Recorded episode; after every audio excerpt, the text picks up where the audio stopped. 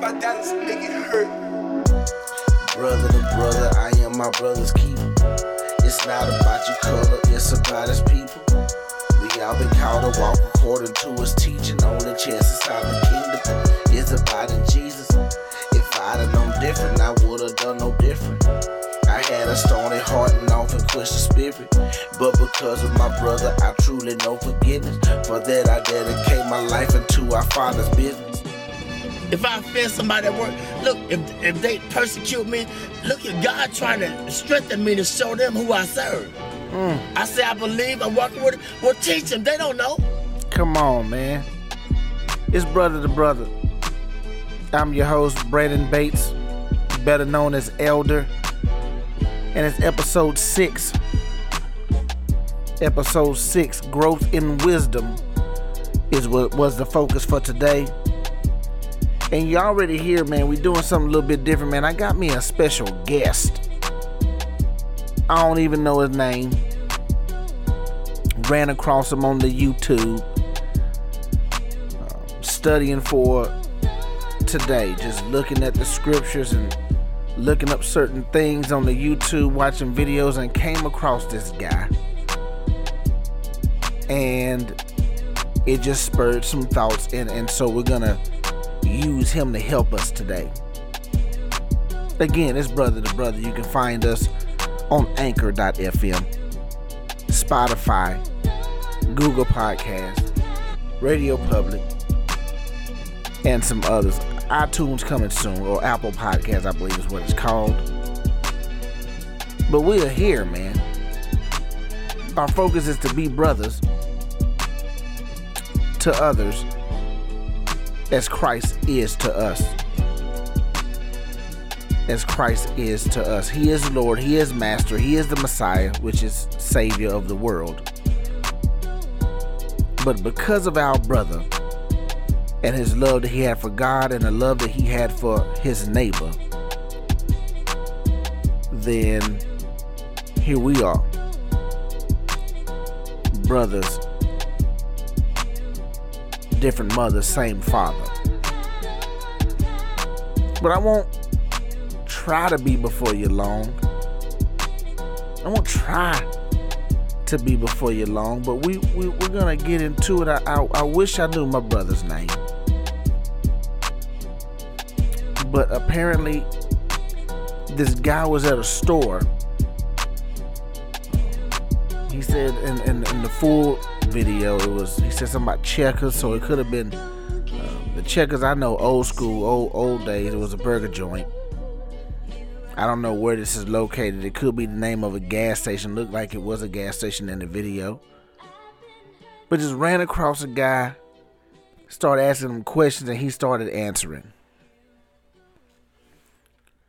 And so that was a a clip. But again, today's show, the topic is wisdom. It is wisdom. This is day 14. Yesterday was growth in Christ growth in Christ, and today is growth in wisdom. The main scripture for today that we focused on was James chapter 1, verses 12 through 15. But we will, since we're talking about wisdom, hit up a little bit of Proverbs. Proverbs chapter 9, verse let's see where we at. 10 reads the fear of the Lord is the beginning of wisdom. The fear of the Lord is the beginning of wisdom. Now, I'm really, you know, even like last episode or the episode before that, I was kind of at a loss, like not really knowing how this is to flow. Um, I don't even, you know, as it was coming together, it felt like it all would tie in. It felt like it was supposed to, and you know, I believe it is somehow, some way. If if I'm really truly led by the Spirit, I may not get through all of what I have today.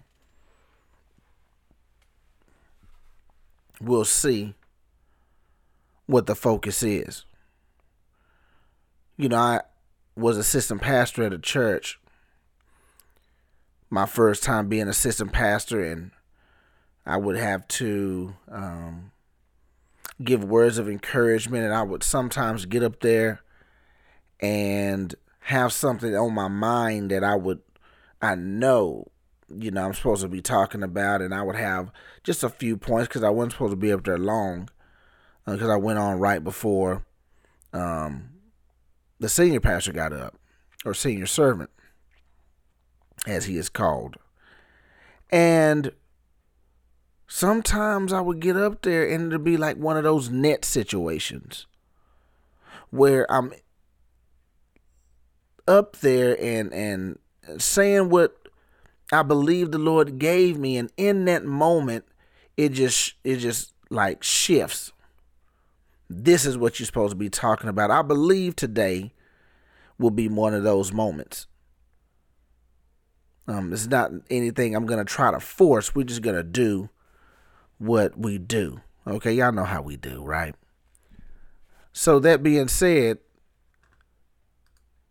the other thing I want to say is, you know, as I guess almost a,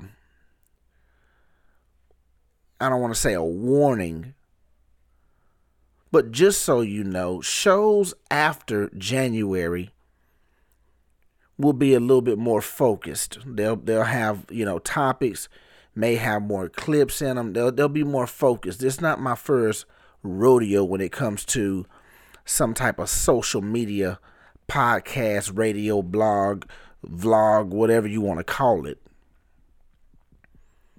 They will be more focused this month was more again um, supposed to be revelatory. What revelations does what would God give you during your fast? I mean, because the point of the fast is again is not for you to uh, uh, give up something so you can get something. That's not the main focus. The main focus is not uh, let me give up something. And God, you see how obedient I was and, and how, how committed I was, and then you can give me my desires. I would believe your desire should be. The main thing should be being closer and more intimate with God, being able to see Him clearer in your life and hear Him better as well. How about this? See him better and hear him clearer. I think I like how that goes. So, as you know, we embark on this journey together, as we embark on this journey together, this is my journey on the fast and and and this is a way the podcast is a way for me to journal it if you will to to share it you know also with others who are um, doing it with us, you know, fasting with us. So, that being said, wisdom, wisdom. First thing I do want to speak about is wisdom, and we're to get to uh, my buddy. Um, you know, I, I, might have to make up a name for him, but we we're gonna get to uh, him. But wisdom is not just knowledge wisdom and knowledge uh, can go hand in hand, but it's not just knowledge. It's not. If you think you have a lot of knowledge, it doesn't mean that you're wise. You might be intelligent, but it doesn't mean that you're wise or that you make the best decisions. Before I go or elaborate on that, let's say this part wisdom as it pertains to um, us trying to grow in wisdom to gain wisdom it would it would allude to the fact that there's somebody else smarter than you or wiser than you are that in order for me to grow, I can't grow with anybody teaching me or or um, showing me, I guess, if you know. It can't just be anybody. Now, the person I'm thinking about, I'm looking at Jesus Christ. And one who knew everything. Like he was there in the beginning when everything was created. He created everything. Everything was created through him, by him, and for him. But he still had to come and apply the intellect to the actual reality or the experience of life. He had to be an example of what it was to be wise or what it was, and also be an example if, if you can see what wisdom is and you can see what foolish or folly is.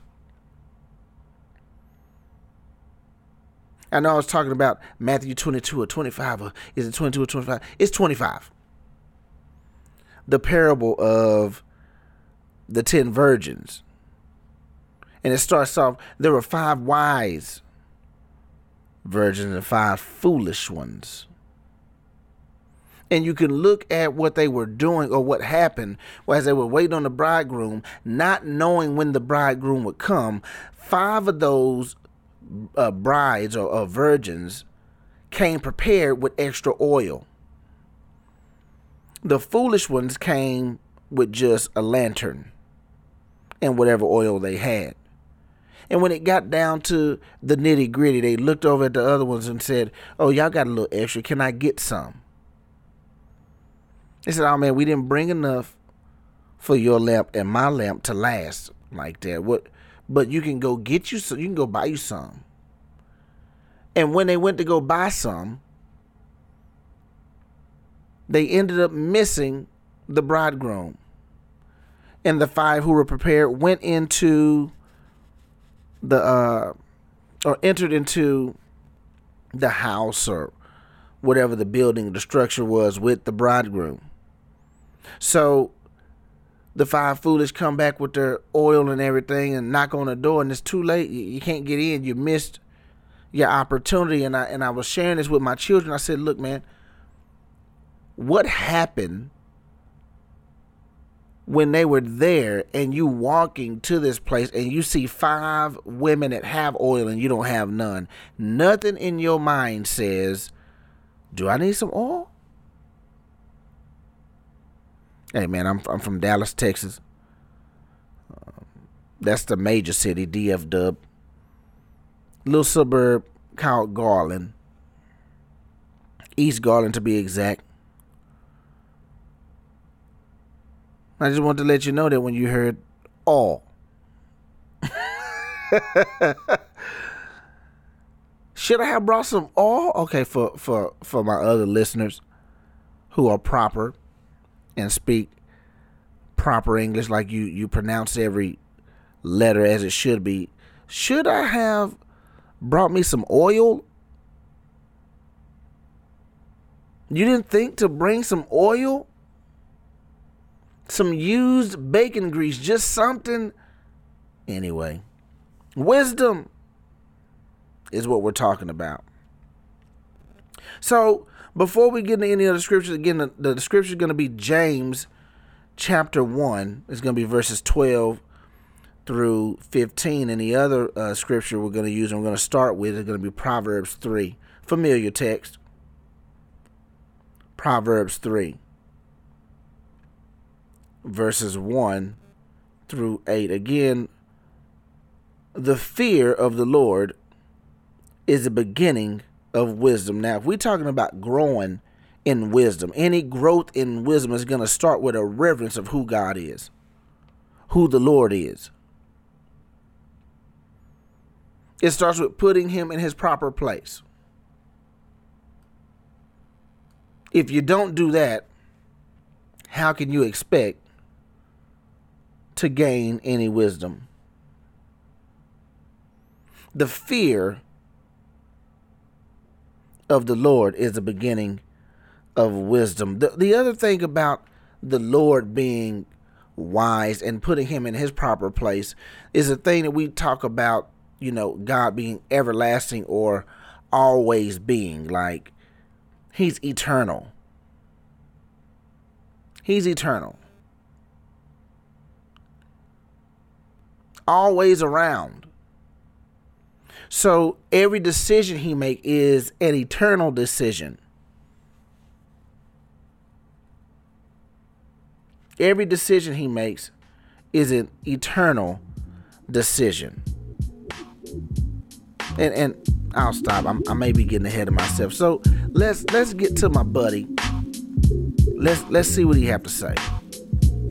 I don't ask him for a lot. I just say, give me my my portion for the day. I don't want a lot of things. Just give me enough that I can deal with. He said, I give you, but fulfill your bond greater than you can ever ask. I, mean, I know what you desire. I know what you need. But Lord, give me my portion where I can be grateful where I can be thankful. They unthankful, they unholy, they ungrateful. They got a job, they don't want the job, they got 40 hours. You can't work on Saturdays, you can't work on Sundays. Now you got three days. You, they always complaining and griping and murmuring. Stop it. He said, be grateful with the little things. And wait, and I, I put you there. But he gonna put us in a place where they appreciate me in the job. I don't hate going to work. I gotta watch my back. They backstabber. You making the money, but I can't go to the job because I gotta watch my back. They haters. Put me somewhere where I love going to work. I can get up and they appreciate my work and I blend in. My goodness. God say, I'm, I'm gonna put you there, but if you wanna get it, go ahead and get it. My goodness. Now I gave you a little more than was necessary. I just wanted you to get a feel of him.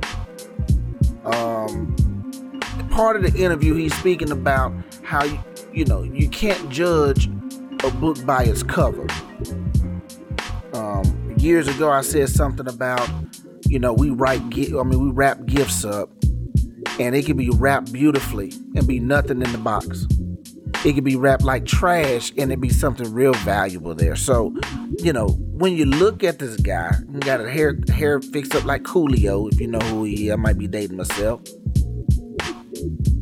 But he, he really dropping a jewel here.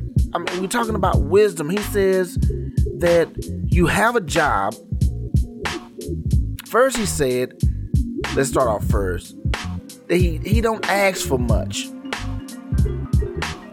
He doesn't need much. He only wants just enough to be grateful. I mean, if I heard him correctly, it was I just need just to bear like having so much stuff. Well, I, I, can't be grateful with all of that stuff. It, it's it's more about the stuff and not about the provider. And so I just want enough just so I can know that you're there and still providing. That's all I need. You give me the bare necessities, and and I know that it's you.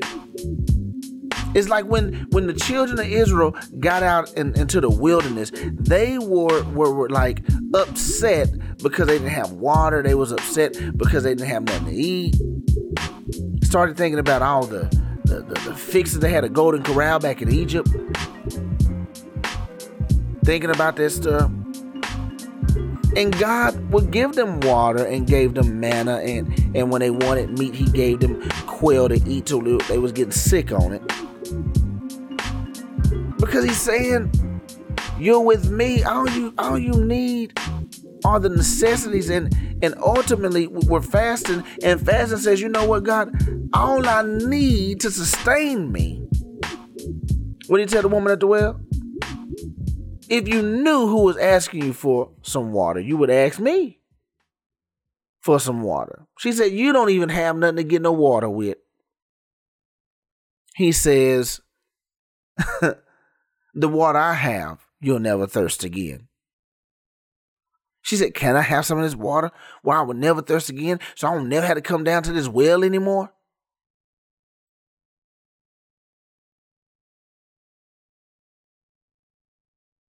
That's if I could just get the bare necessities.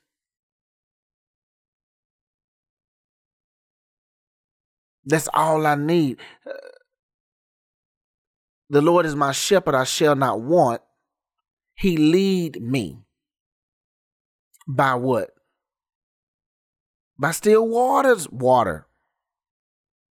Make me lie down in green pasture. Now, see, the pasture part is you know, yeah, I, I, lie down in it. You know, that's that's my home, that's my abode, I guess. This is where I, I reside. Wherever wherever master stops, you know, that's where we wherever the shepherd stops, that's where we gonna sleep. But green goes. I mean, it's a food source as well. It's good food. It's the bare necessity, but it's good. It's green. I drive to work every day and I see cows and horses eating, and I look at I look down the ground and they going to town. Ain't nothing green on it, but they going to town.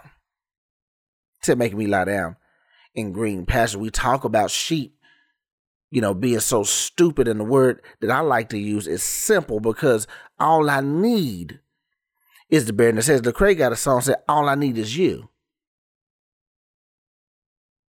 We wonder how people fast for 40 days and Jesus fasted for 40 days. He said, All I need is you, Father. So, but the brother says, and this is what what, what stuck out to me because I, I kind of saw myself in a transition. In a transition. He said, You have a job, but you don't want it. You're getting 40 hours but you don't like it. You know, he said you don't. Uh, he said a little bit differently, but they won't let you work on Saturday. That's what he said. They won't let you work on Sunday, but I, I, took that as you have weekends off. You have a job where you work Monday through Friday, get your 40 hours, you getting a check, you off on weekends, and you complaining and grumbling you're ready to leave for whatever reasons and and the most common reason why people are ready to leave their job is people.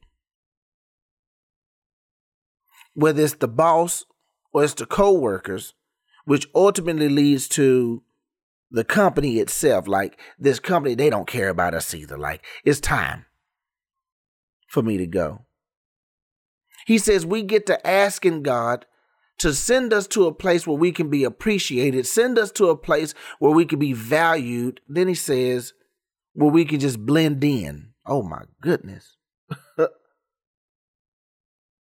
blend in. Were we created to just blend in? During the pandemic, there were a number of people that lost their jobs, a number of people that got furloughed or or whatever. And the government took great care of great care of them. So that's, that's good. But there was one somebody I know who didn't lose a job. There was one somebody I know that when they were doing layoffs, the first layoff they did, they went down to seven employees. And I was one of them somebodies. I wasn't the longest tenured person there. And it's a job, and, and though you might think that you're special, they really can bring anybody in and teach you how to work most jobs. Most of them. Now you can't be taught how to be a doctor. You know those type of professions there. But most jobs, the average job, you can be taught what to do and how to work it. And over time, you'll get better and better and good enough uh, no matter what it'll be it'll be sufficient for them. So I can't seem or assume that it was my intellect or my ability to work it's surely sheer S H E E R L Y, or surely was favor. One of those seven. Sometime after that, they were bringing people back, and some orders came in. Next thing you know, we getting a little overtime. Like what? Didn't take a hit. My my my wife been working from home since working from home was working from home. and so because she's already been working from home, they relied on them heavily and said, "Hey, uh, during this pandemic, guess what we need you to do? We need you to continue to work from home." Did not experience any lack. So when the Trump check came and I, I, I cashed it so quickly, I didn't even see if his name was on it. I didn't I got direct deposit, but anyway. didn't even see if his name was on it. Got this second one and like it's just sitting there. I think we went on a we went to the Guadalupe River. We went camping. Bought some camping stuff. Like where people needed these things to live, it was extra. and we can find ourselves with the favor of God and in situations like this, getting our 40 hours, weekends off, sometimes have to wake, work a little extra, you know, overtime, and then you find yourself upset, grumbling, and complaining about your job. I was speaking to my sister earlier today. Which one? One of them. And I encouraged her because, you know, she just had a baby and she is, you know, doing wonderfully for her age. Um, I don't believe the baby was planned, but she's doing wonderfully and handling it with grace as far as I can see.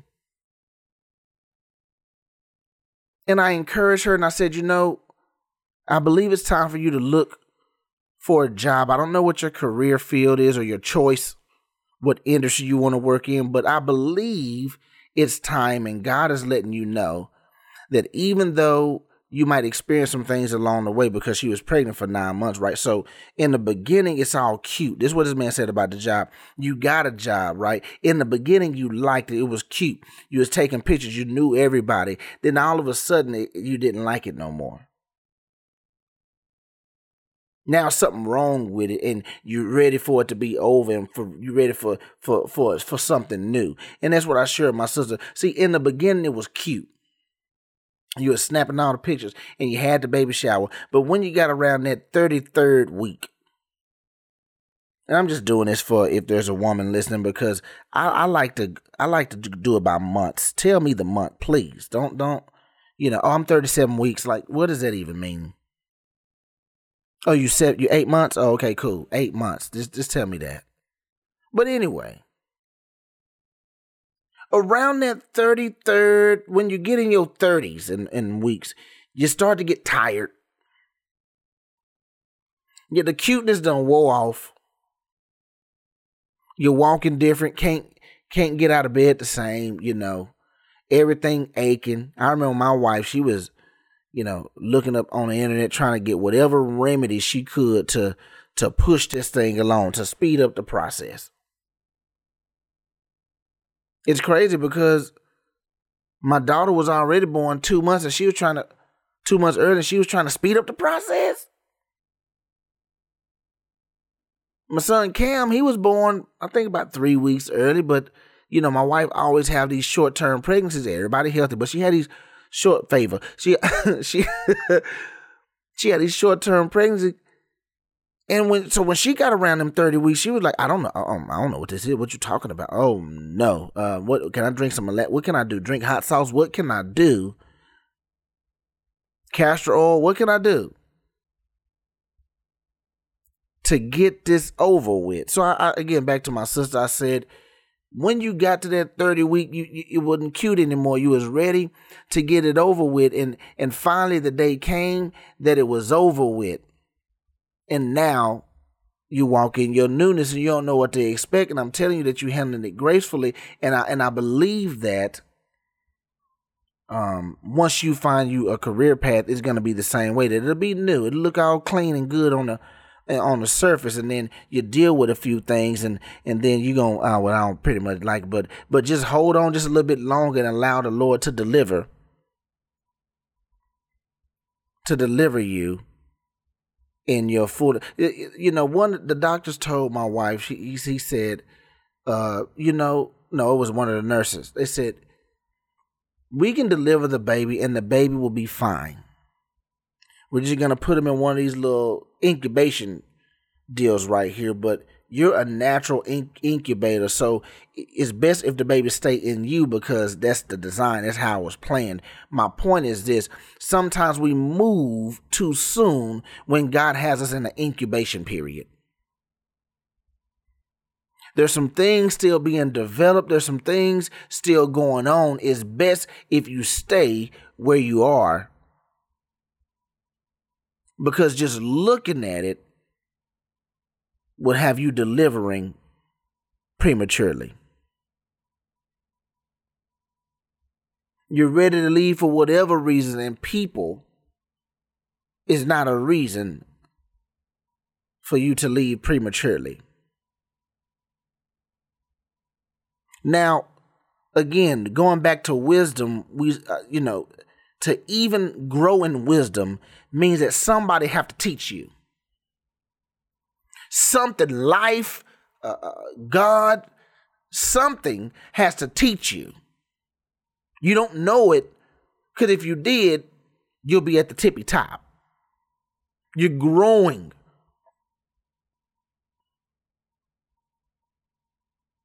So in this in this first clip, it shows someone who may lack wisdom because if somebody have to teach you, then then how are you applying it if you're saying I'm tired of this job. I don't like it anymore. I'm tired of these people. Yeah, I get my 40 hours. Yeah, I still get me a check, but it's time for me to move. Like, who are you listening to?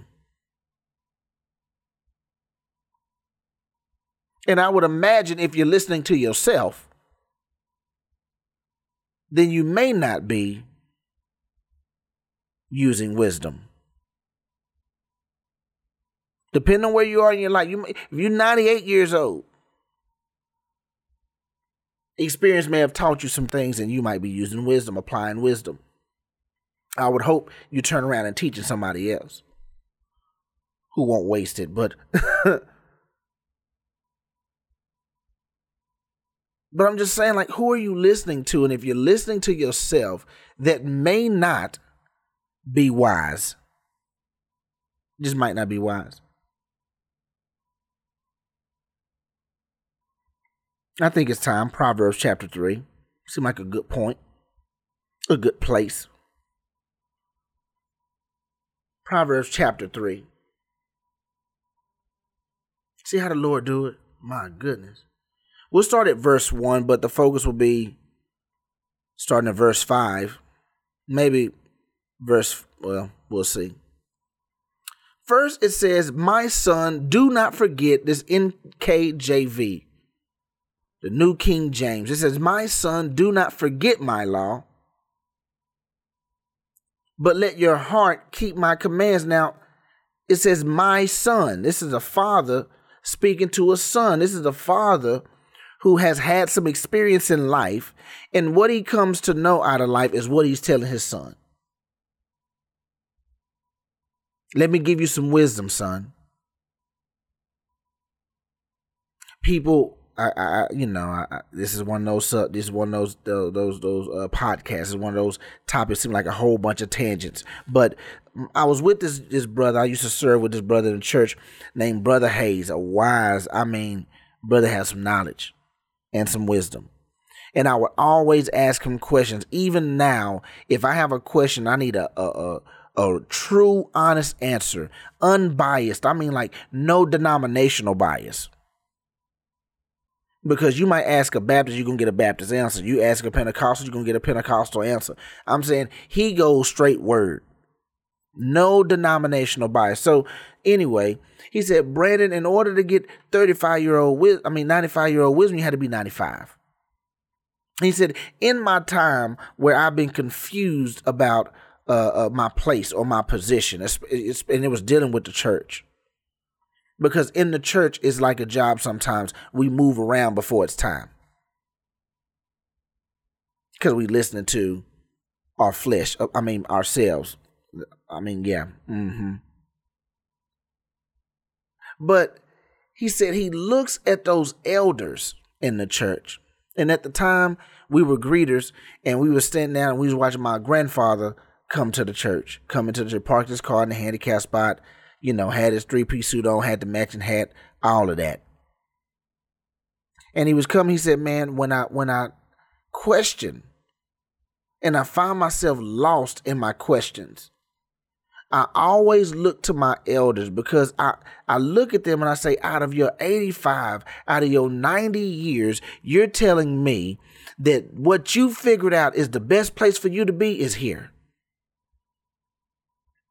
And I've used it a number of times when speaking to young people. Like, I look at my life and I don't look at my life or look back on my life like I done had a terrible time. Yeah, I done caught a case or two or three. I done did probation once or twice. I done lost some things along the way. But overall, when I look at my life, I, I believe I had a great time. Like it was fun. Like I'm honest, I don't know if I would do it differently if I was in the same position because that was just how I was wired. So looking at my life and seeing that I had a good time I'm still at the age I am now, 39. Lord allow me to see 40 this year. We, I mean, you know, Lord willing, I'll see 40 this year. I'm looking at my life and the best thing, the, the, the greatest thing I can do with my time is do a podcast for the Lord. The greatest thing I can do, even though I don't know how to do it, is accept a call to pastor. The greatest thing I can do is try to look at my Bible and teach. And it's funny because the only thing that pains me is when I'm not in my word like I'm supposed to be, when I'm not praying like I should be, when I'm not close to God like that's the thing. I don't think back at the stuff that I used to do and say, oh man, it pained me that I can't do those things no more. The thing that pains me is me not being in, in, in the right posture or position with him. That's the the best. That's the only thing I can think about. Out of everything that I thought was good, the one that means the most is that. And so that had to mean something to me. Like it, it mean like it, out of all the things, I would not go back to that stuff. I would stay right where I am. Wow. There must really be something to this. God, you really did make me a new creature. Praise the Lord. I had to, I had to hit that praise the Lord on that.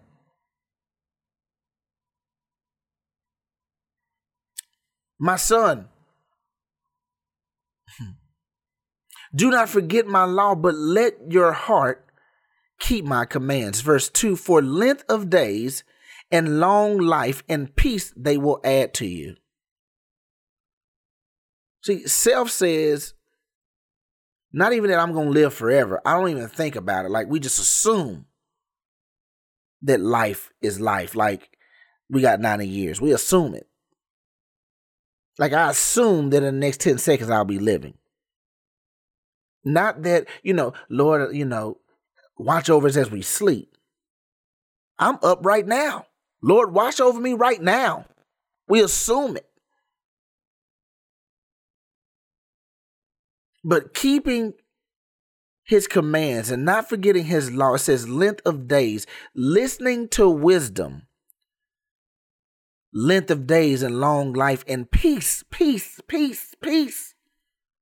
They will you, you might not understand it. We're gonna get there, but peace they will add to you.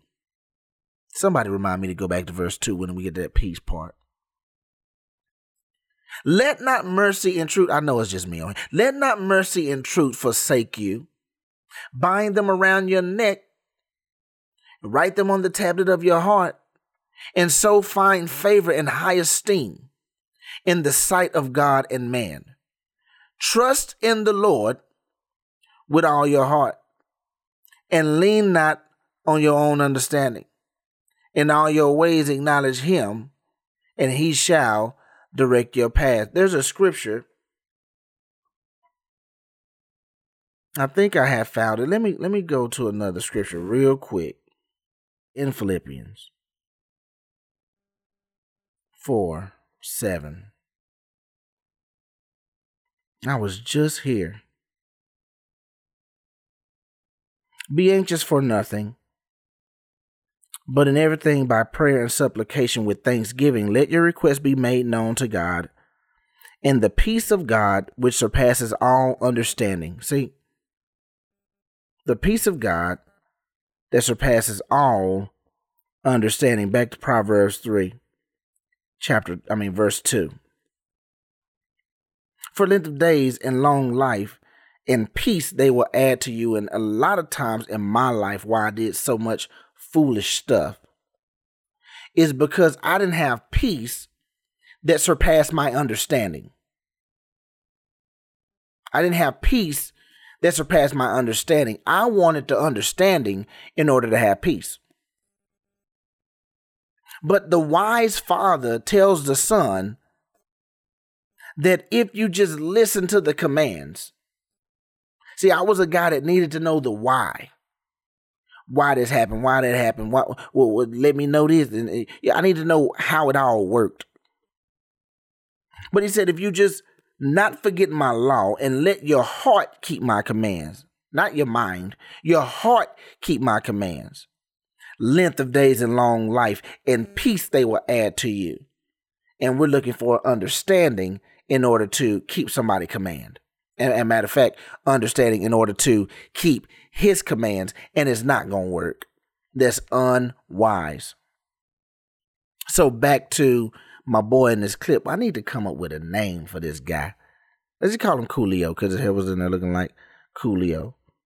He wasn't Coolio, so let's call him uh uh Dudio. I don't I don't know. I'm gonna come up with somebody by the end of the show. He said, You got a job, you like it, then you don't. You're ready. See, then when you get the job, you're thanking God for it. Boy, the Lord, the Lord show it good, gave me another job. Oh, baby, and this one is the lick.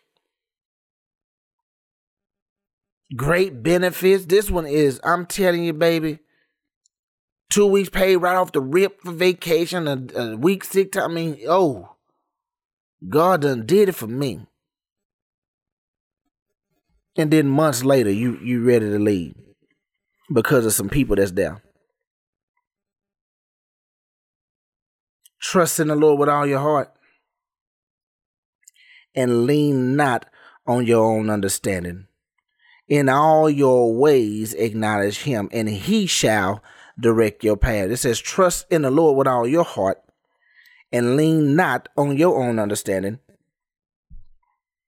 In all your ways acknowledge him, and he shall direct your path. It says, He shall direct your path. When you trust in Him with all your heart, He will direct your path. As long as you lean not on your own understanding, He will direct. See, your understanding will block Him from directing you. See, your, your understanding is a detour from where He's trying to take you. Lean not on your own understanding. You got a job. Now all of a sudden, things done changed. It's been people there for years, so did they change? Or did your focus shift?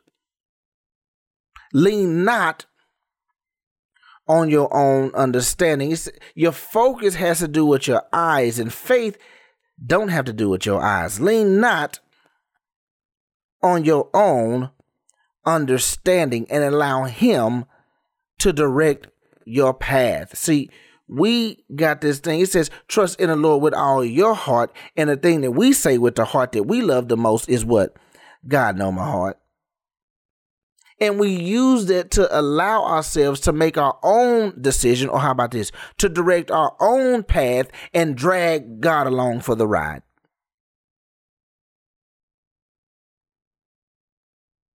But he said, if you listen to my command, length of days, long life, and peace will be added to you. That's what, you know, side note, that's why grace, oh my goodness, God's grace is, I mean, he say it's sufficient. You think it wasn't?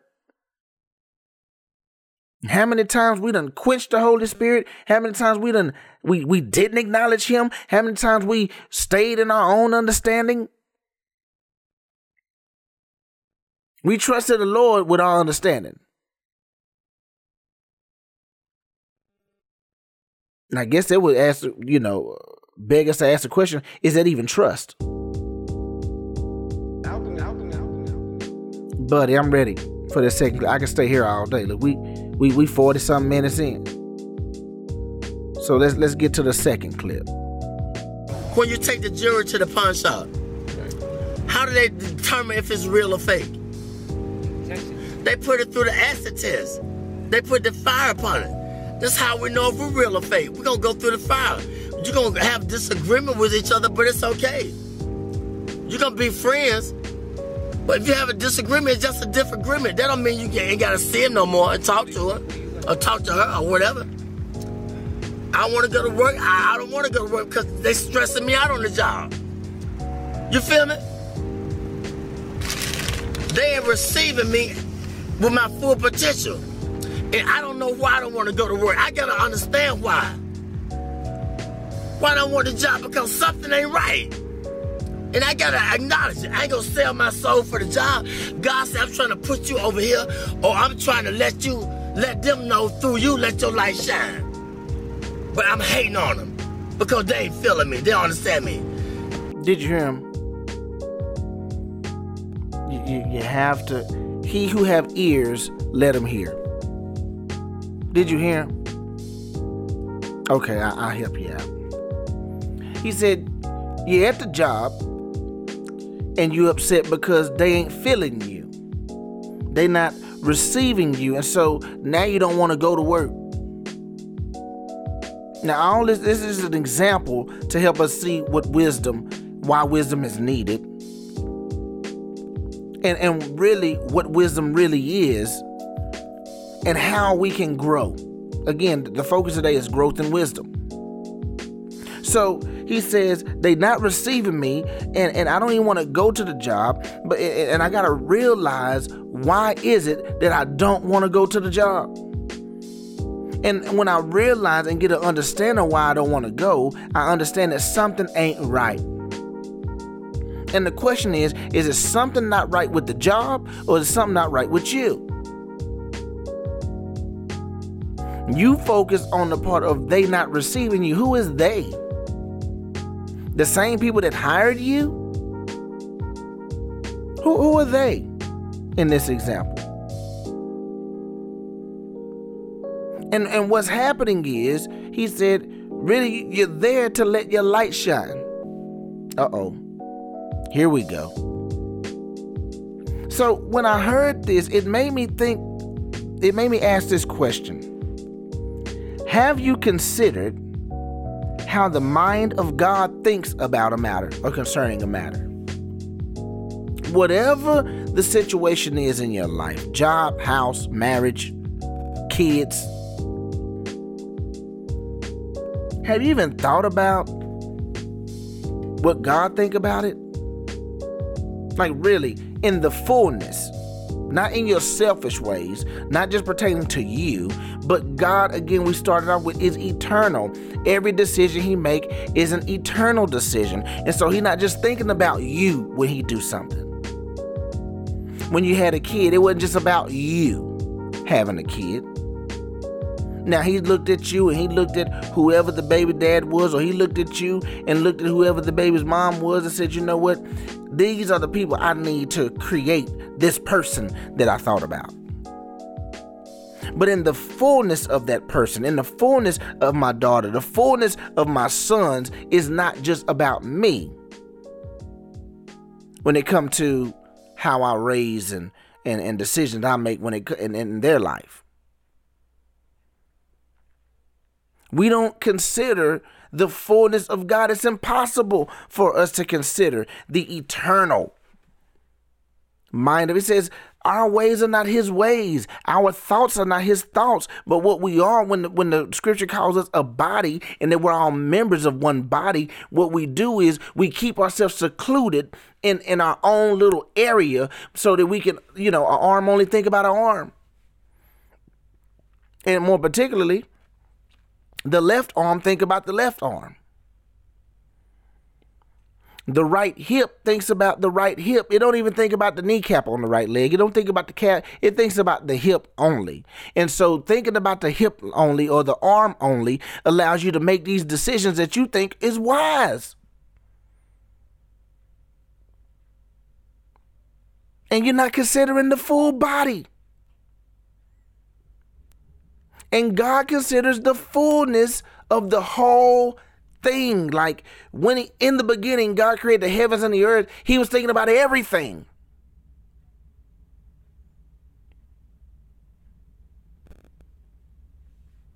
I mean, in the like, we were created, and there was no uh, Adam and Eve did not eat meat. So everything you want to eat is growing. It's on them trees. Eat them trees. Just don't eat from that one in the middle. That one I was telling you about. Don't do that. But I don't believe the animals ate meat either. I don't believe all the animals back then were carnivores. Why would they do that? They were eating the vegetables too. It was no need. I mean, if they can be on the boat a whole year, on the ark for a whole year, and ain't nobody eating nothing, I, I would imagine in the garden they walking right up on Adam and he naming them. I mean, their appetite wasn't to eat other animals. That stuff happened from the from the fall.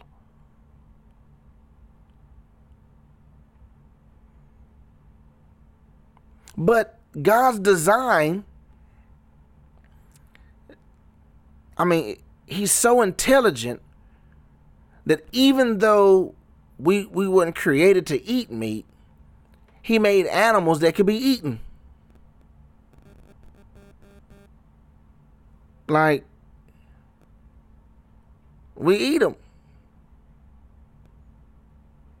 You know, you, you get roast and ribs and.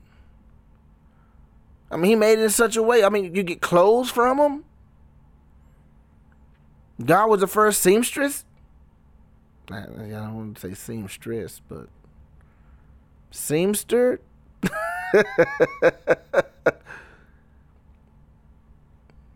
no kidding caboodle, just a sacrifice. Here you go, some leather right here. Gucci.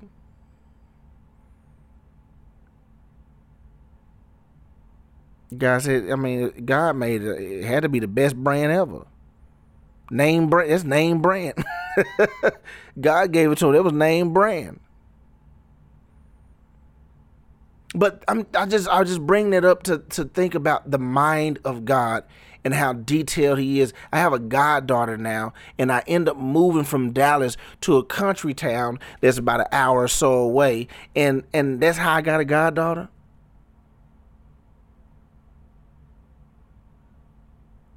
Ain't that something?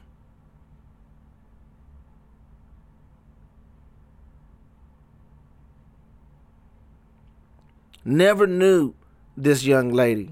Met this young lady and believed that when I saw her, that God was using myself and my wife to, to help minister to her and help her through that time. And from us being obedient, now we have a goddaughter. I could never imagine it in my whole life. When I was five years old, when I was 15, what you want to be? Oh, yeah, I want to move uh, out of Dallas and um, find me a person that I don't know and talk to them and you know try to encourage them in the Lord and it lead to me being their godfather. Yeah, that's what I that's what I want to do when I grow. I could never imagine with all the things that I was doing that that would happen. We went out of town. I preached a few weeks ago, and we went out of town, and uh, my wife them had went ahead, dropped them off, and I went and parked the car, and I get out, and I come up later, and I run into a guy, and I'm listening to uh, my sermon because I record a lot of stuff on my phone, just audio, just so I can go back and listen to it, and I'm listening to it, and I run into this couple. They said, "Oh, so so you're a preacher?" I said something like that, something like that. He said, "Yeah, uh, so you going up here? You going to somebody's church?" I said, "Yeah, my buddy want me to speak." He said, Yeah, we up here to go to church too. Got two funerals. Oh. Start talking and it was his sister, his twin sister had passed. And he's, you know, telling me about it and telling me about the family and I asked a few questions and ultimately I said, uh, do you mind if I pray for you? And I did. And in the prayer I remember this one thing. I said, Lord, only you can orchestrate that. Like, Lord, only you could orchestrate me and him meeting at the same time for me to be there to pray for him. Just so he can know that you are with him. You say that you will never leave us nor forsake us. And how do we know that? By some happenstance? No, it's not. It's happenstance to us. Because we don't have your wisdom. We don't have your knowledge. We don't we your, we don't have your ways or your thoughts. But you knew you're sovereign and you ordained it. You ordained it. Do we really consider God's thought process when it comes to our decision making? And if we do, then my question would be how long do we consider it? When it says uh, meditate day and night? How long do we consider it? Because right after night is day again, and after day is night again. How long do we consider? Do we meditate on a matter when it comes to trying to be in the will of God? Something ain't right. You show right because you were there to be the light. And ultimately, you know, it says the earth was void in the beginning. Let's go to Genesis 1. It's gonna be one of them, it's gonna be one of them just one of them days. Because it'll be one of them days.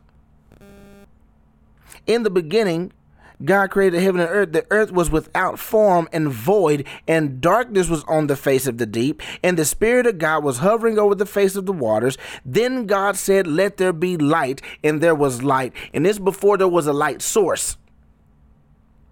There was no moon, no stars, no sun.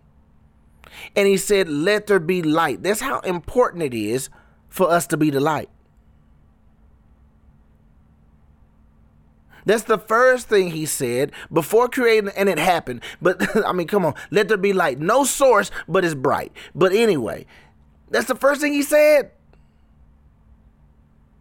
And here we are on the earth, and God continues to put us in these dark places. And all we're supposed to do is let there be light every time we take a step, everywhere your foot touches the ground. Let there be light. And we can't even be light because why? We too busy looking at everybody else.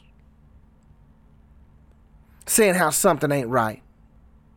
We too busy trying to be in our own understanding, trying to figure it. I'm talking to somebody here. His name is Brandon Bates. Talk about myself. But anyway, we're trying to be in our own understanding. For what something is or why something is. And our own understanding, saying he shall direct your path, is stopping us from walking right into being the light for somebody. You're grumbling and you're complaining. It's like putting a shade on your light. The scripture says, don't put your lamp under a basket.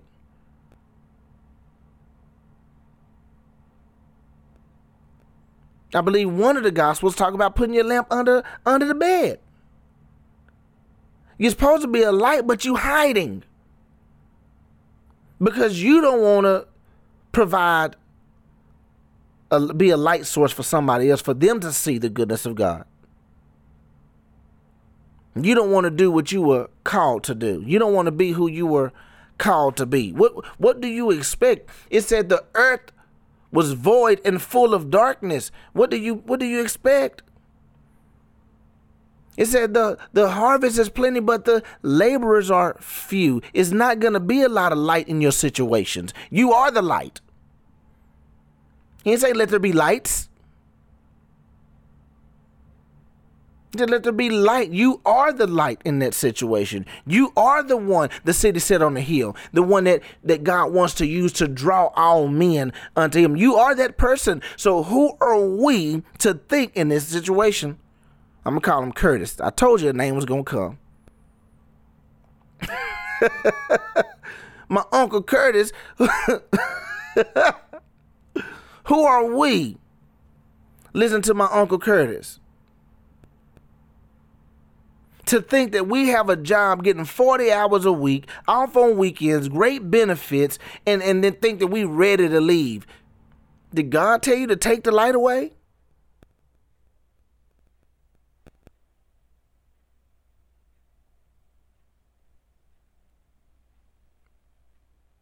He said, long life. He told his son in Proverbs 3 that long life will be added to you. What happened when you remove yourself from your purpose. Oh my goodness. When you remove yourself from your purpose, you were created to be a lamp You let your light so shine before men that they may see your good deeds and glorify your Father which is in heaven. You're supposed to be a light. You're supposed to be a branch. Why? So God can get the glory and be able to draw all men unto Him. But when you move out of the way, or you hide underneath the bed, or hide underneath the basket, your light is no longer. You can't be seen. It's worthless. And back then, it was lamps candles, fire. And once you remove oxygen from that situation, you got a friend that say situation all the time. Once you move uh, remove oxygen from that situation, it's going to quench that fire quickly. Do you really consider the things of God when you're making your moves?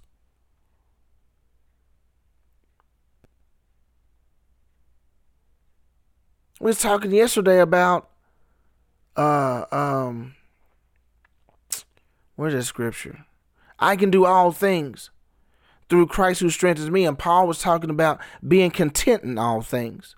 He's learned how to uh, handle having money and not having money. He's learned how to how to deal with that, and he's content. He's even keeled. There's no up, no down. There's just right middle. It's middle ground. He's the same. He's learned that. He can do all things. And the point for me bringing this up is to say that even if God's will for your life is different than your own, can you lean not on your own uh, your own understanding by asking Him for the strength to be obedient? See, sometimes we get mixed up in our mind or get it get a decision so made up in our mind, it doesn't matter what God says about a matter. We're gonna do it anyway because we've been we've been focused on it, we've been harping on it. This is what we want to do. This is what's in my heart now. He said, trust in the Lord with all your heart. So if you have your decision in your heart and not and and the Lord in your heart, then it's not all of it. If you have anything else in your heart with the Lord, then you can't trust Him with all of it. You got to get rid of those things, whatever it is, and completely trust in Him and lean not on your own understanding. Can't do you have the strength to not lean on your own understanding? I would say no. Otherwise, I can do all things through Christ who strengthens me. The first says, which commandment is the greatest. It says, Love the Lord your God with all your heart, all your soul, all your mind, and all your strength. With every faculty that you have, is to be focused and love God, or focus and uh, focus toward loving God. How let's say that.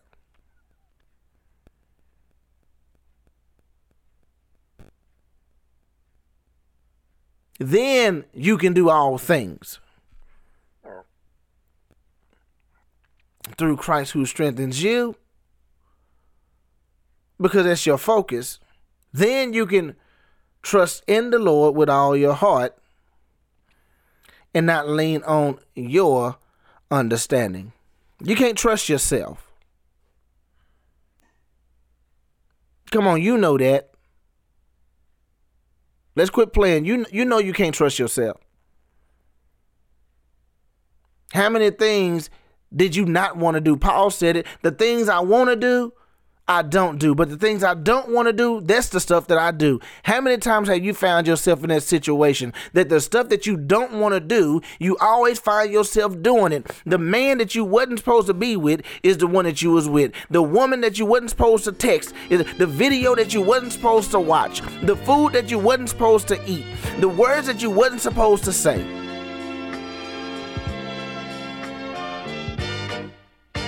You know you can't trust yourself.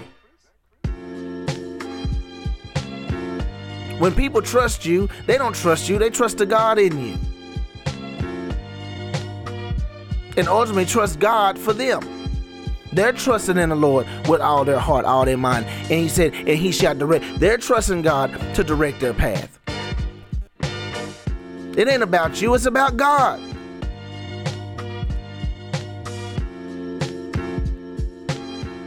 But it's wisdom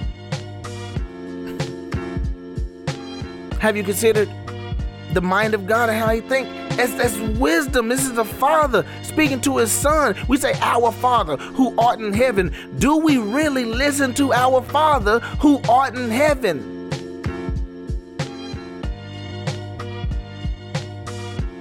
Jesus did, but we think because Jesus came, he did away with the commandments. That you ain't gotta obey the law no more because Jesus done came, but Jesus obeyed the law. Now he went down there checking off boxes up. Yep, did that today. He loved the Lord his God with all his heart, all his mind, all his soul. And when he was tempted, not by God, we're going to get there, but when he was tempted,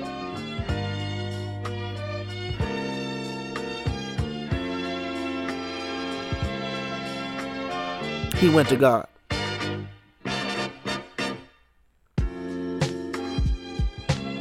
So he could do all things through his father who strengthened him. Man. So, let's get to clip three real quick. I already see it's gonna be a, a part one, part two. I'm not gonna do y'all like that. Clip three. Let's see what it be. Solomon was the wisest man that lived. He had everything that man could desire. But one thing God said, leave the foreign women alone. But he couldn't understand why he had a desire for the foreign women. But see, the Lord knew that they were going to turn his heart against him. Come on. They were going to make him idol worship and build a God. But he didn't Mm-hmm. understand it. And I'm going to say this, the preacher. He then. searched the world out. He said, I want to know the, the, basis behind wisdom and knowledge and understanding and foolishness. yeah. See, you can't know wisdom and knowledge and should be a fool, but we don't want to be foolish. Come on, Unc. That's the only way you're going to get it. You got to be a fool first. How you going to know a fool when you see a fool? Huh. How you going to know foolishness if you haven't been foolish? Come on. Foolishness, it comes with, it's painful. Because we think we all of that. Yeah, we do. we got a lot of abilities. We can create. We can send man to the moon. We can be inventors, but we're limited. Limited. If I understand that I'm limited, then that's when God takes control and gives me the wisdom that I, I desire. Come on. I'm talking. Humility. Be humble. If you don't understand your purpose, ask God. But ask Him in sincerity. What's my purpose, God? Did you ever ask that question? What's my purpose? Why I'm here? What am I meant to do? But sometimes he can't tell us all at once. It might be too much. Mm. Told y'all, Uncle Curtis. Uncle Curtis dropping them bombs over Baghdad. Did you hear him? First, let me clarify. You know, Unc, he old. You know. Unc said foreign women. God wanted Solomon to leave them foreign women alone. You know, it might be little, you know, you don't know what he was saying. Foreign, you know, it was foreign and what it meant. Them strangers. Don't don't be unequally yoked. See, because they serve another kind of God. They serve something else that's not me, the one true and living God. And it says, I, the Lord, your God, is a jealous God. You can go back to Deuteronomy and find that command. It was in the law. Solomon also was hustling them horses up, buying them out of Egypt and selling them. And even in Deuteronomy, it speaks to that too. So, but he was talking about foreign women. But he said, we don't want to be a fool. Made me think some scriptures. I had to had to look them up, talking about how God will use the foolish to confound the wise. This is in First Corinthians. Originally, it wasn't a scripture, but it came to mind. I looked it up, verified it. First Corinthians, starting at verse twenty-six. Okay. Oh, hold, hold up, hold up. Nope. Let's start at verse. Uh uh-uh, uh uh uh. Start verse eighteen. For the message of the cross is foolishness to those who are perishing, but to us who are being saved, it is the power of God. For it is written, I will destroy the wisdom of the wise and bring to nothing the understanding of the prudent or proud. Where is the wise? Where is the scribe? Where is the disputer of this age? Has not God made foolish the wisdom of the world? See, there's two there's two type of wisdoms.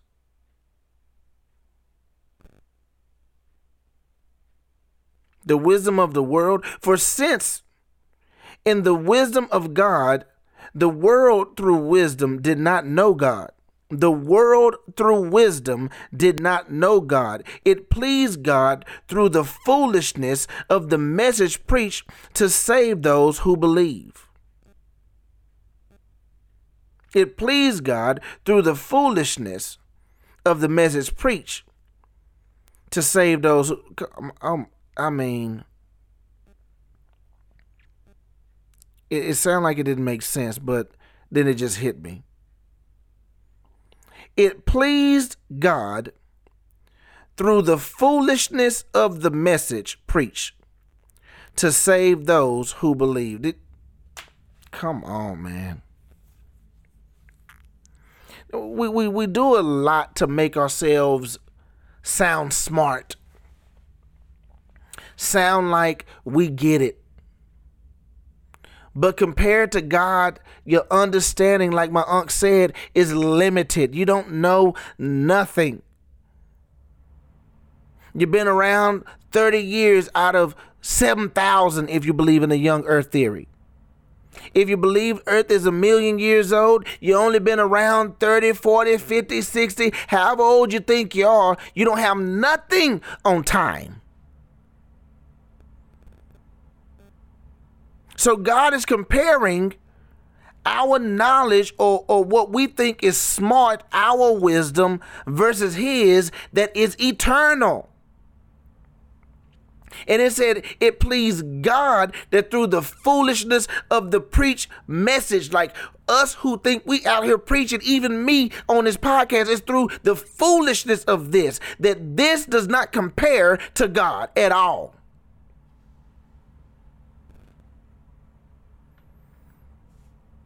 It's foolish to think we're gonna live forever and think that we got it and you know holding on to. I remember, man, uh, a few years back, man. You know, I guess at one point in time I thought I was a looker.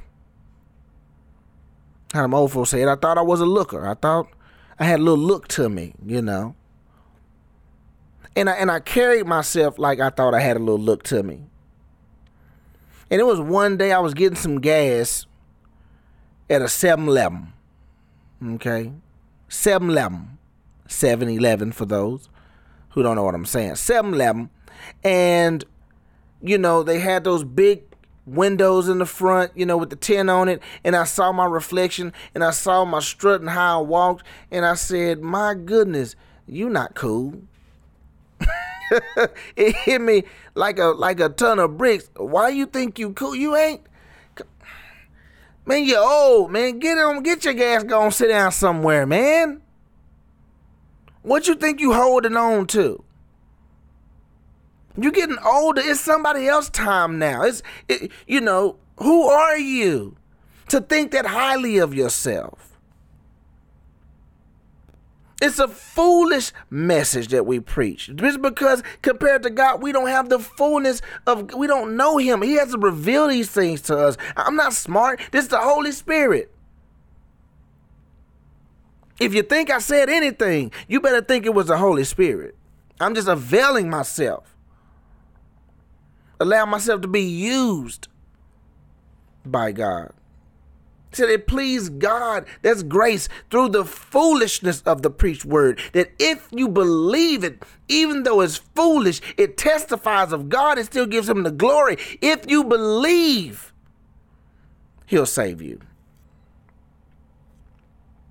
22. For Jews request a sign, and Greeks seek after wisdom. But we preach Christ crucified to the Jews, a stumbling block, and to the Greeks, foolishness. But to those who are called, both Jews and Greeks, Christ, the power of God and the wisdom of God. See? That's foolishness. To, to those who don't believe. But Christ is the power of God and the wisdom of God. 25. Because the foolishness of God is wiser than man and the weakness of God is stronger than man. My, the foolishness of God is wiser than men. Okay, now 26. For you see your calling, brethren, that not many wise according to the flesh, not many mighty, not many noble are called. Oh my goodness. But God has chosen the foolish things of the world to put to shame the wise. And God has chosen the weak things of the world to put to shame the things which are mighty. And base and the base things of the world and things which are despised God has chosen, and the things which are not to bring to nothing the things that are that no flesh should glory in his presence. If you want to know why I was called, God just gave this to me right here. This is the reason why I was called or chosen. I was chosen because God took the foolish things of the world. I was foolish to put to shame the wise. And God has chosen the weak things of the world. I thought I was I thought I was strong, but I was weak. I was. I, I can admit to that. To put to shame the things that are mighty and the base things of the world and the things which are despised. The things that are despised. I've been despised before. So that only God can get the glory. It goes back to Judges chapter 7. He said, Your army is too big. If you go fight and win that battle with that big old army, I'm not going to get the glory in that. They too big. Get rid of some of those folks. That's why the laborers are, are few. God has to get the glory, and He can't get the glory without them laborers. It has to be that God is the reason, He's the only reason.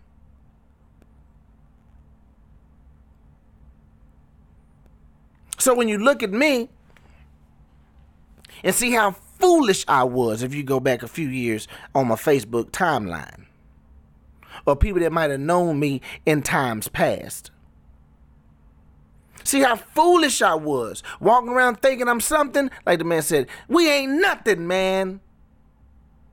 You think we done did something? You ain't did nothing, man. Remember the Titans. I thought I was something. I was nothing. I was weak and despised. Thinking I'm something, people despising me. Thinking I'm mighty, thinking I'm noble.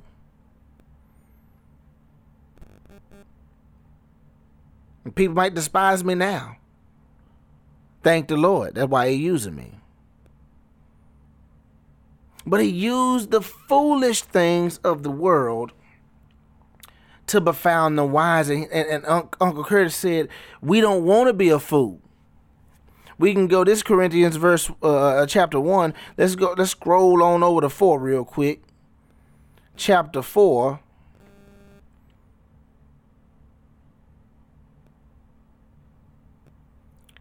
And let's go down to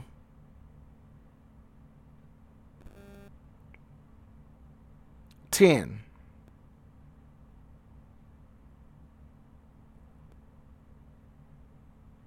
It says, We are fools for Christ's sake, but you are wise in Christ. We are weak, but you are strong. You are distinguished, but we are dishonored. To the present hour, we both hunger and thirst, and we are poorly clothed, and beaten, and homeless, and we labor working with our own hands. Being reviled, we bless. Being persecuted, we endure. Being defamed, we entreat. We have been made as the filth of the world, the offscouring of all things until now. He said, We are fools for Christ. Unc said, But we don't want to be a fool. We want to be smart. And because we don't want to be a fool, then we can't. We think we already wise. It, it says you already too full. That's what he said in verse in verse eight. In verse eight of the same chapter, he said you are already full. You're already rich. And when you think you're wise, how can you gain wisdom? When you think you know it all, how can you get anything? How can you grow? How can you be poured into? You don't want to be a fool. You think you're smart, but you can't recognize a fool when you see one.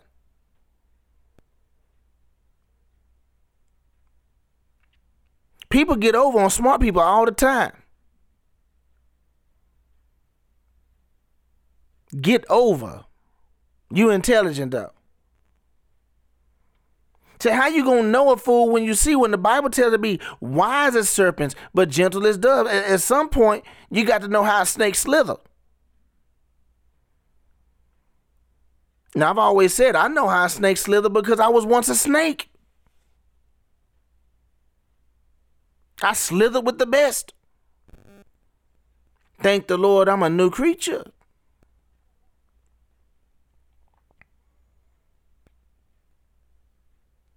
How you gonna know a fool when you see one if you're not a fool?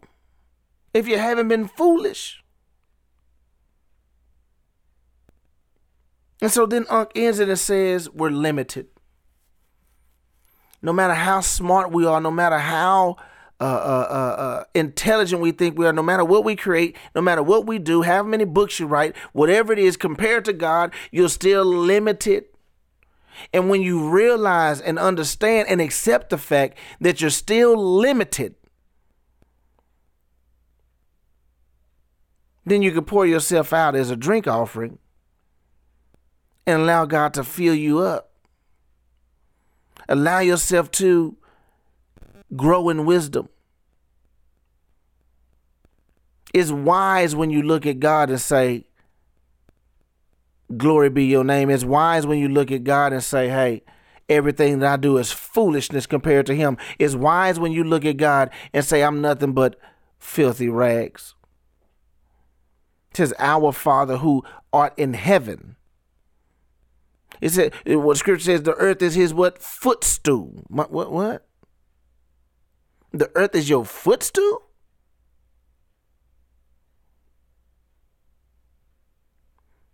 Where were you when I hung the four corners of the earth? What? You hung them the corners of the circle?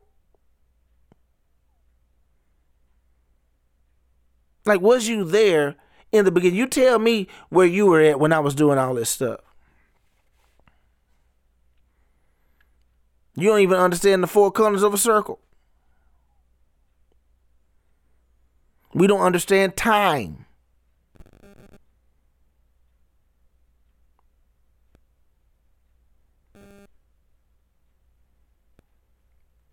Don't understand love.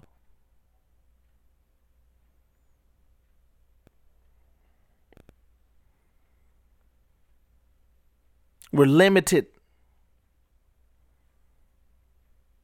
And the only way that we can grow in wisdom is like Unc said, humility.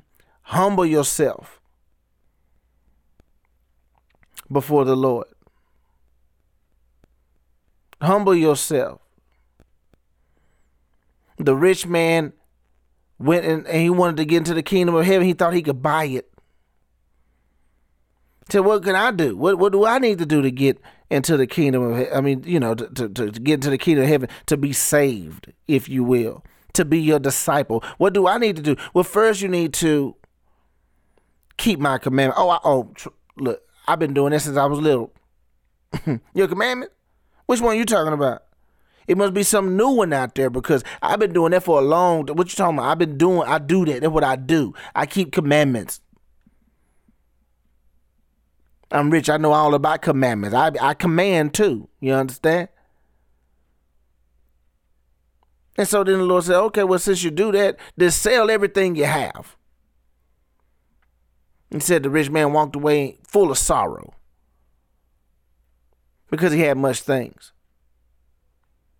But then you see, you see the parable says the kingdom of heaven is like a treasure in the field, and a man found the treasure, went and hid it, went back, sold everything he had, and and then went came back and bought the field. See, one man had too many valuables that he couldn't let go of, and one found a treasure that was buried in some dirt and said, "You know what? All I want is this." All I need is this. Not a place to sleep, not no cover, not no pillow, not nothing to eat. I don't I don't, I don't even want to think about those things. This treasure right here that I done found is the most valuable. And and I, and I want it all. I want it to myself. You know, I don't even want nobody around it. Let me buy the field. Let me buy the field. You said set apart, let be ho- be holy for I am holy. So if I buy the field, then I can we can be set apart.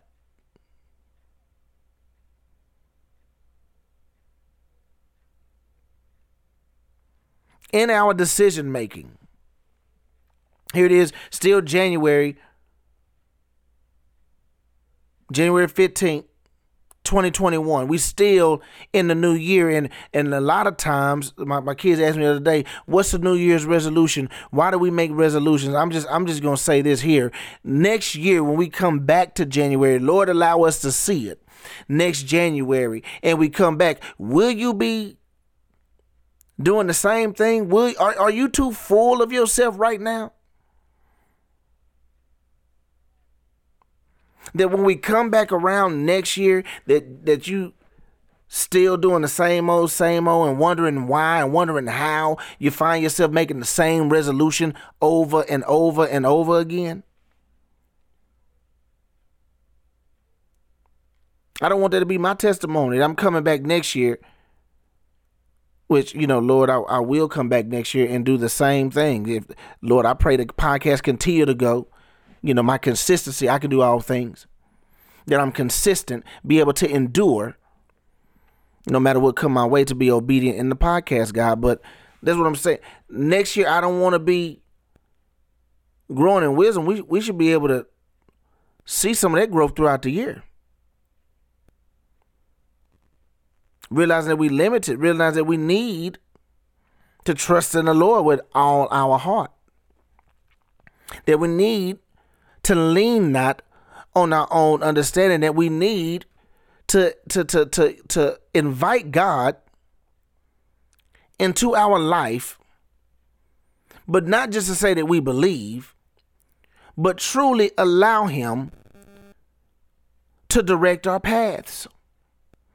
This means that every situation that you may be in, He needs to be able to direct your path.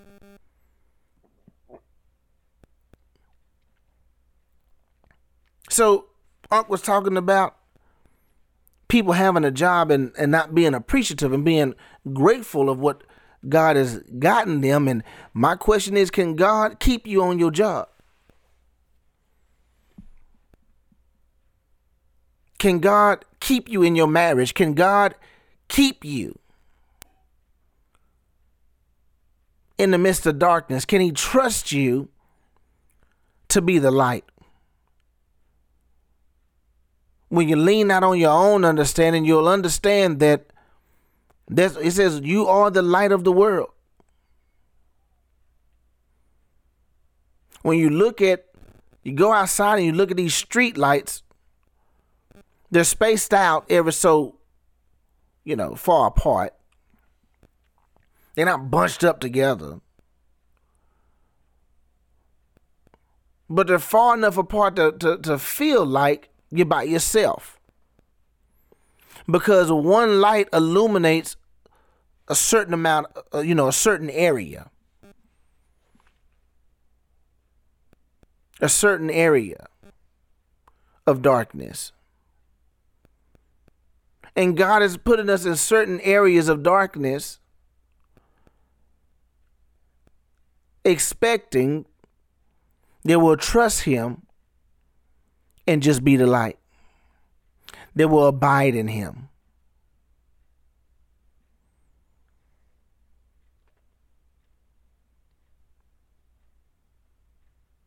If you want to grow in wisdom,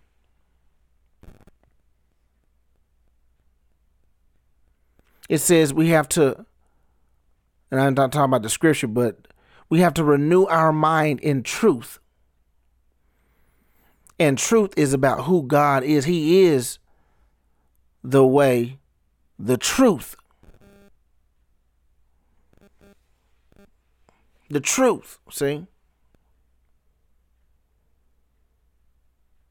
And the light.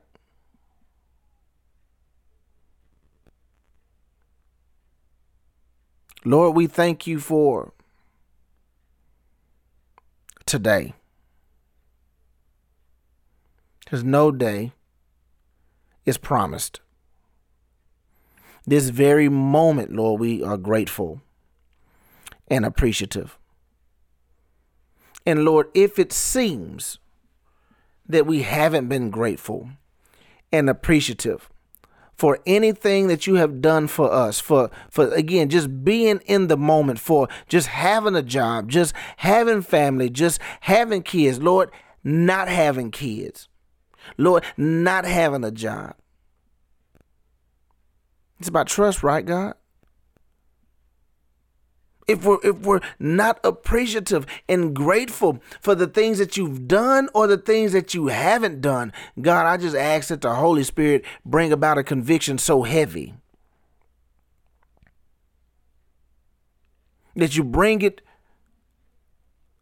to the forefront of our minds and our hearts, God. That to grumble and complain, to to find ourselves uh, uh, this, you know, just just in a spot of not liking our situation is a is a sheer attack against who you are in our life. It says that we don't trust you. And Lord, I would believe that that's not the heart of those who's listening to this podcast. The Lord is our desire to trust you. It's our desire to know that we can be trusted by you, God. So, Lord, in this moment, we pour ourselves out completely. Not any residue of liquid, just nothing in the cup, God, that could remind us or or or um, dilute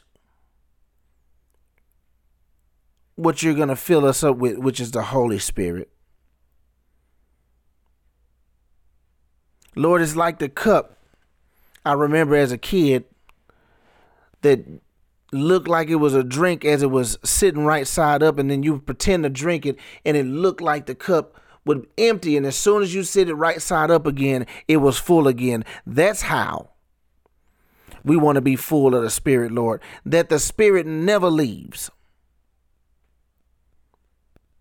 Every time, God, that we turn right side up, God, that we're full of the Spirit and that we can just trust it because of who you are. That your word is true. And that it shouldn't and will not come back void. God, we want to grow in wisdom, God, because we want to illuminate the areas of our life that you would have us to illuminate, God. Whatever places of darkness that you have put us in, God, that that's where we want to be, God. But we have to realize that we are placed in darkness. The whole thing started with the earth that was void and full of darkness. Everywhere our foot touched the ground, that's where the light will be. And we're illuminating that area every step we take. But understanding that we are surrounded by darkness should tell us about our situation, that it should have us more content with where we are in life. That whether we are high or whether we are low, we understand our purpose because no matter what, we are surrounded by darkness. And it's for us to be the light. We can't expect anybody else to do it because that's the call you have on our life to be the light of the world and the salt of the earth. Not anything that's just flavorful, God. Something that that add a little flavor to it. That's that's why we're in the place that we're in, God, because we think we're here to add some flavor to the world. When really what you're calling us to do is preserve your name in the land to make your to, to, to allow ourselves to be used so that your kingdom will come, your will will be done on earth as it is in heaven. And Lord, it's going to get done regardless if we avail ourselves to you or not. But I believe it's in our best interest, God, for us to avail ourselves. Said, My son, listen to my words and keep my commands, that your life will be long, or your days will be long, or life will be long. One is is around that God, you know, it is what it is. But that our life will be long.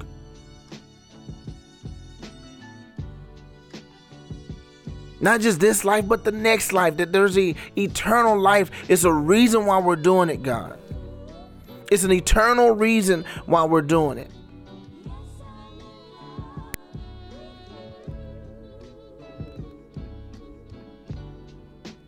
That you can look down upon your sons and daughters and say, Those are my beloved sons and daughters in whom I'm well pleased. Why? Because we accepted the Lord and Savior Jesus Christ is only by Him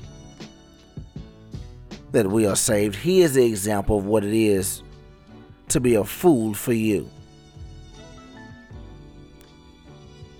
He is the atonement for our sins, our foolishness.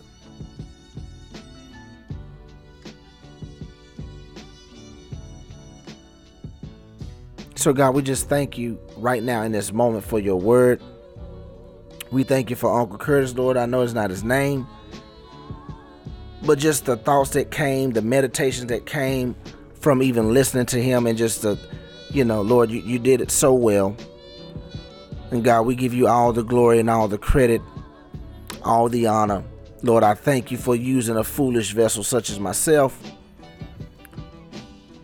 And Lord, I just pray that you continue to have your way, continue to place people in the right position, put them in the right place, um, so that we can definitely let our light so shine before men that they will see our good deeds but glorify you in heaven. In the mighty name of Jesus, I pray. Amen. Brother to brother, I am my brother's keeper. It's not about your color, it's about his people. We all been called to walk according to his teaching. Only chance inside the kingdom is abiding Jesus. If I'd have known different, I would have done no different. I had a stony heart and often questioned spirit. But because of my brother, I truly know forgiveness. For that, I dedicate my life into our Father's business. Two parent household, me and daddy wasn't cool. Then I turned 18, he didn't learn me what to do. Signing for the military, that's where I did the fool. When a wow was a lost cause, I got the boot the story of my life till I found Christ. Manifested rejection, he said he never left me. Was living so reckless, he showed me mercy, so he kept me. Because he did, I vowed that I would teach these Bible lessons. Brother to brother, I am my brother's keeper. It's not about your color, it's about his people. We all been called to walk according to his teaching. Only chance to inside the kingdom is about in Jesus. If I'd have known different, I would have done a stony heart and often questioned spirit. But because of my brother, I truly know forgiveness. For that, I dedicate my life into our Father's business.